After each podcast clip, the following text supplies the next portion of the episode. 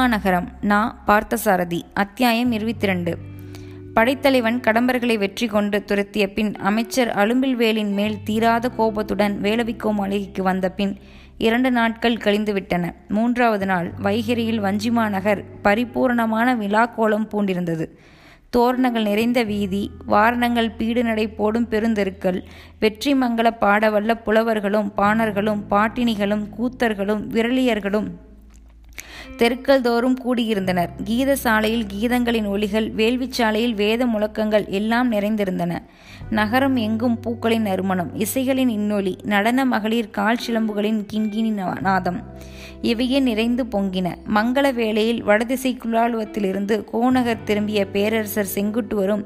பெரும்படை தலைவர் வில்லவன் கோதையும் சேரநாட்டு படை வீரர்கள் பின்தொடர்ந்து வர நகருக்குள் நுழைந்தனர் நகர மக்கள் வீதிதோறும் மன்னரையும் படைத்தலைவரையும் வாழ்த்தி வாழ்த்தொளி விண்ணதிர ஒழித்தது மாடங்களிலிருந்தெல்லாம் மன்னர் மீது படைத்தலைவர் மீதும் படைகள் மீதும் பூமாரி பொழிந்தது அரண்மனை முற்றிலும் பெருக்கோ பெண்டீரும் அந்தப்புற மகளிரும் மலர் தூவி மங்கள தீபம் ஏந்தி ஆரத்தி சுற்றி கொட்டி அரசர் பெருமானை வரவேற்றனர் அமைச்சர் அலும்பில் வேல் வேலை கட்டி தழுவிக்கொண்டார் அரசர் அரண்மனை ஐம்பெரும் குழுவினர் அயத்தார் முகத்தில் எல்லாம் அரசர் கோநகர் திரும்பிய மகிழ்ச்சி தெரிந்தது எங்கும் மலர்ந்த முகங்களே தெரிந்தன அரசரிடம் கொடுங்கலூர் படைத்தலைவன் குமர நம்பியை அழைத்துச் சென்று அவன் சாதனையை வியந்து கூறி அமைச்சர் வேல்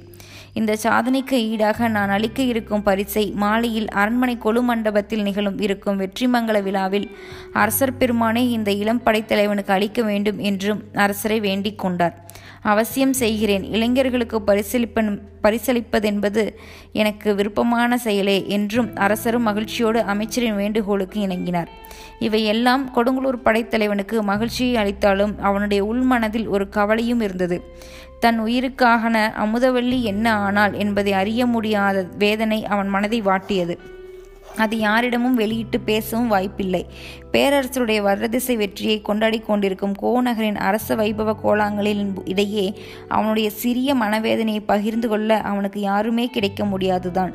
காதலுக்கும் அதன் சுகன் துக்கங்களுக்கும் அந்த உணர்வை ஆள்பவர்கள்தான் சொந்தக்காரர்கள் இன்னொருவருடைய துணையை அதற்கு நாட முடியாது போலும் என்றெண்ணி அந்த உணர்வுகளை தன்னுள்ளேயே புதைத்து கொண்டான் படைத்தலைவன் பேரரசர் வெற்றி வாகையோடு நகர்ப்பிரவேசம் செய்த தினத்தன்று மாலையில் அரண்மனை கோலு மண்டபத்தில் வெற்றி மங்கள விழா நிகழ்ந்தது புலவர்கள் பேரரசுடைய வெற்றியை புகழ்ந்து பாடி பரிசில் பெற்றனர் பாணர்களும் பாடினிகளும் அரசருடைய வெற்றியை இசைத்தும் பரிசில் பெற்றனர் கூத்தர்களும் விரலியர்களும் அரசர் பெருமானுடைய வெற்றி ஆடிக்கழித்து மகிழ்ந்தனர் அந்த ஆட்டத்துக்கு வெகுமதியாக பரிசும் பெற்றனர் இறுதியாக படை வெற்றிக்கு துணையாக இருந்த வீரர்களுக்கும் படையணி தலைவர்களுக்கும் பரிசுகள் வழங்கப்பட்டன முதலில் குயிலாளுவ போரில் ஈடுபட்டு வெற்றி தேடி கொடுத்த வீரர்களுக்கும் படையணி தலைவர்களுக்கும் பரிசுகள் கொடுக்கப்பட்டன இறுதியாக அமைச்சர் அலும்பில்வேல் முன் வந்து கொடுங்குளூர் படைக்கோட்டத் தலைவன் குமரன் நம்பி கடை கடற்கொள்ளைக்காரர்களை வென்ற வெற்றியோ காண ஈடு இணையற்ற பரிசு பொருளை பெற இப்போது வருமாறு அழைக்கிறேன் என்று கூறியவுடன் குமர் நம்பி தயங்கி தயங்கி அடக்க ஒடுக்கமாக நடந்து முன் வந்தான் அமைச்சர் அரசவையின் உள்ளே நுழையும் வாயிற்புறத்தில் நின்ற ஒரு பணிப்பெண்ணை நோக்கி ஏதோ சைகை செய்தார் அவள் ஒரு வினாடி உள்ளே மறைந்தாள் அடுத்த வினாடி அந்த பணிப்பெண் அழைத்து வந்து நிறுத்தியவளை பார்த்தபோது குமர நம்பியால் தன் கண்களையே நம்ப முடியவில்லை ஆம் கொடுங்கலூர் ரத்ன வணிகர் மகள் அமுதவள்ளிதான் சர்வலாங்காரங்களுடன் அலங்கரிக்கப்பட்டு அவன் முன் கொண்டு நிறுத்தப்பட்டாள்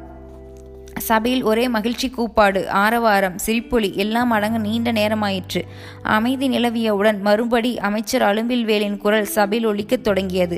இந்த பெண் அமுதவள்ளியை கொடுங்குளூர் படைத்தலைவன் குமர நம்பிக்கு மனமுடித்து கொடுக்குமாறு பேரரசர் சார்பில் ரத்ன வணிகருக்கு கட்டளையிடுகிறேன் என்று அமைச்சர் கூறியவுடன் அதே அவையில் வணிகர்கள் அமர்ந்திருந்த பகுதியிலிருந்து ரத்ன வணிகர் எழுந்து வந்து மலர்ந்த முகத்தோடு அமைச்சர் கூறியவாறு செய்ய எனது பூர்வமான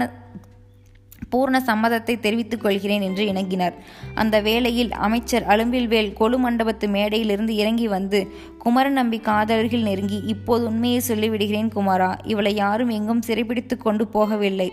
என்னுடைய வேண்டுகோளின்படி கொடுங்கலூர் ரத்ன வணிகர் இவளை தம் வீட்டிலேயே சிறை வைத்தார் என்பதுதான் உண்மை நீ முதன் முதலாக இங்கே வஞ்சி மாநகரத்துக்கு வேளவிக்கோ மாளிகையில் என்னை காண தேடி வந்திருந்த தினத்தன்று இரவு நான் உன்னை இங்கே காக்க வைத்துவிட்டு கொடுங்கலூருக்கு போயிருந்தது இந்த சூழ்ச்சிக்காகத்தான் இப்படி ஒரு சூழ்ச்சி செய்து காரியத்தை சாதித்து கொண்டதற்காக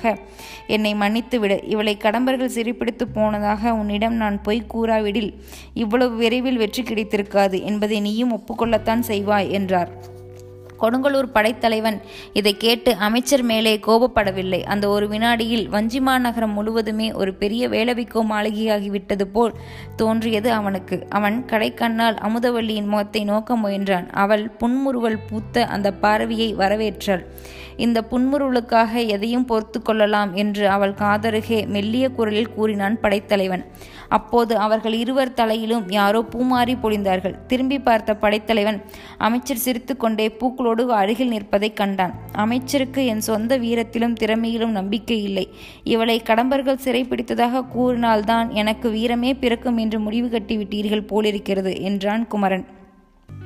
உண்மையே அதுதான் குமாரா வீரம் என்றுமே காதலின் மறுபுறமாகத்தான் இருக்கிறது சீரை சிறைப்படவில்லையானால் ராமன் வீரனாக தேன் நேர்ந்திருக்காது அல்லவா